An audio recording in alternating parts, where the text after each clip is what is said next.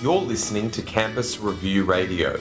To register for our upcoming Higher Equity Summit, examining the various barriers to equality in higher education, visit campusreview.com.au and follow the links to Higher Equity Summit.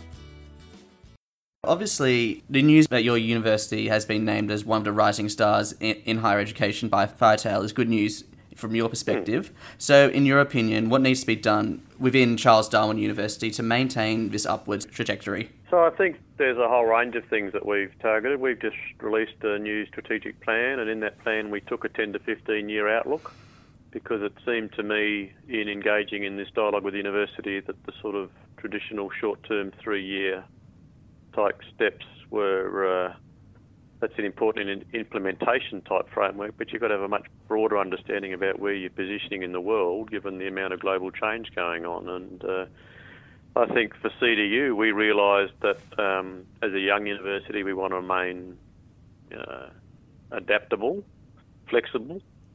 Um, but I think we've taken a much better understanding of where we sit in the world, and the, you know, one of the big key things is not only putting student success front and foremost of how we manage things, but remaining research strong and taking a much greater international outlook. As Australia's northernmost university, we're closer to most key Asian markets than we are the rest of Australia, and I think it's for us, it's also understanding our position in this region. You touched on it. What is CDU's position in the region, do you think? Well, I think the fact that, as I say, we're the northernmost university in Australia, we're closer to key Asian capital cities than we are the rest of the Australian mainland cities, and uh, um, Australia is making an awful lot about its future engagement from trade and, and economic positioning with with Asian markets.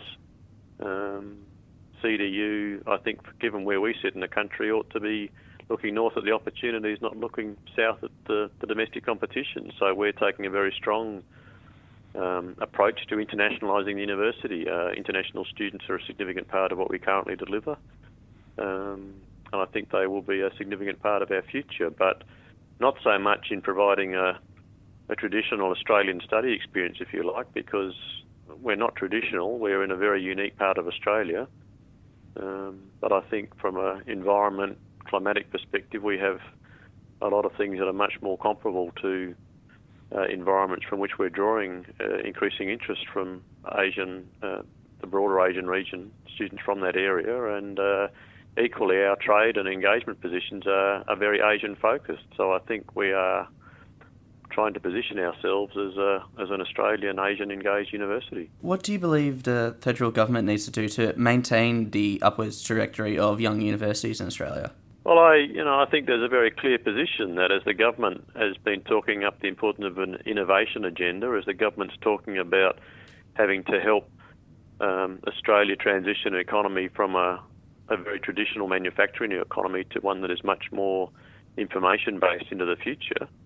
Um, education is a significant part of our capacity to manage our workforce development as a nation, and uh, I think it's very clear globally that um, countries with substantially growing GDPs have a significant commitment to uh, education investment in, in people and growth, and I don't think Australia's any different. And uh, notwithstanding federal budget pressures, I think there's no argument that uh, a strong and continued sustained investment in education and innovation are going to be critical to our future. So that's a very strong message to government. Do you believe a report like this in, into our young universities will help show the world that academic in excellence in Australia isn't just confined to the group of eight? Oh, no doubt. I mean, I think we've been showing for some time that, in fact, uh, um, you know, it's very hard when you're comparing a, a, university like Charles Darwin University that's got 25 years of uh, of existence, um, and it's it's grown from a very very small base um, to be have to be stand up and ranked alongside institutions that have been around for over 100 years and have much much greater financial and other um, resources to draw upon. Um, if we're going to continue to service what we need to, we've got to be flexible, adaptive, innovative. Um, but maybe because of our size, we can be more responsive to market opportunities than our our traditional GO8 colleagues, and uh, that's that's part of the opportunity. And I think what this report highlights is that uh, when you look at what the world might be trying to deliver in 2030 and the sort of models and the modus operandi that the educational institutions will be having to work to, it may well be that some of the the smaller, younger, innovative universities, will be challenging some of the more traditional education bastions. And uh, Charles Darwin University was Australia's first dual sector university. So I think you know you see from from day one that there was a different approach taken with an institution like this, and it continues.